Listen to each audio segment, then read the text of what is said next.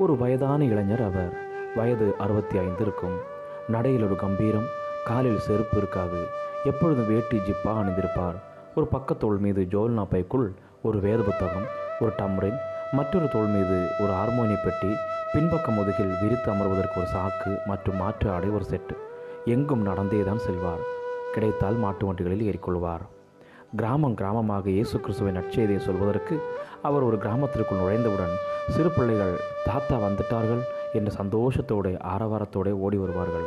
ஏனென்றால் அங்கு சென்றவுடன் ஒவ்வொரு குழந்தைகளுக்கும் தன் பைக்குள் கைவிட்டு ஒவ்வொரு சாக்லேட் எடுத்து கொடுப்பார்.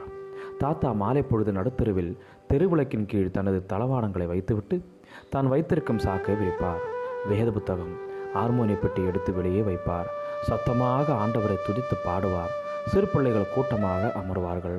கிராமத்து ஜனங்களும் வந்து நிற்பார்கள். தாத்தாவின் பஜனை பிரசங்கம் ஆரம்பிக்கும். பிரசங்கித்துக் கொண்டிருக்கும் பொழுதே பேய்களும் ஓடும் வியாதிகள் சுகமாகும்.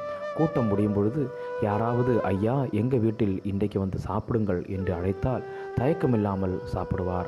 அந்த வீட்டை ஆசிர்வதித்துவிட்டு தெருவில் இருக்கும் திண்ணையில் சாக்கை விரித்து படுத்து துண்டை போர்த்து கொள்வார். அதிகாலை நாலு மணிக்கு எழும்புவார். சத்தமாக ஜெபிப்பார். அருகில் இருக்கும் ஆற்றிலோ குளத்திலோ போய் குளிப்பார். மீண்டும் தன் பயணத்தை தொடர்ந்து விடுவார். இவர்தான் அருமை நாயகம் பிரசங்கியார். மறுநாள் அடுத்த கிராமத்தில் பிரசங்கம் ஆரம்பிக்கும். அற்புதங்கள் நடந்தாலும் அலட்டிக் கொள்வதில்லை. அப்பனுக்கு மகிமை என்ற வார்த்தைகளே அவர் வாயில் வரும். மக்கள் அன்போடு அரிசி பருப்பு வத்தல் இப்படிப்பட்ட பொருட்களை காணிக்கையாக கொடுப்பார்கள். அதை வாங்கி அடுத்த கிராமத்தில் மிகவும் கஷ்டப்படுகிற ஜனங்களுக்கு கொடுத்து விடுவார். அவரை நான் நேரில் பார்த்ததில்லை. எனது தாத்தா சொன்ன கதை இது. கதையல்ல நிஜம். இவர் இருந்த நாட்களில் கிராமங்களில் தினந்தோறும் கிறிஸ்துமஸ் தான். சில ஏழைகளின் வீட்டில் அவர் கொடுக்கும் பொருட்களால் கிறிஸ்துமஸ் ஆரம்பிக்கும். இதை கேட்கின்ற பிரியமான தேவ பிள்ளைகளே கர்த்தருடைய ஊழியம் என்பது பிழைப்பு அல்ல அது தேவனின் அழைப்பு.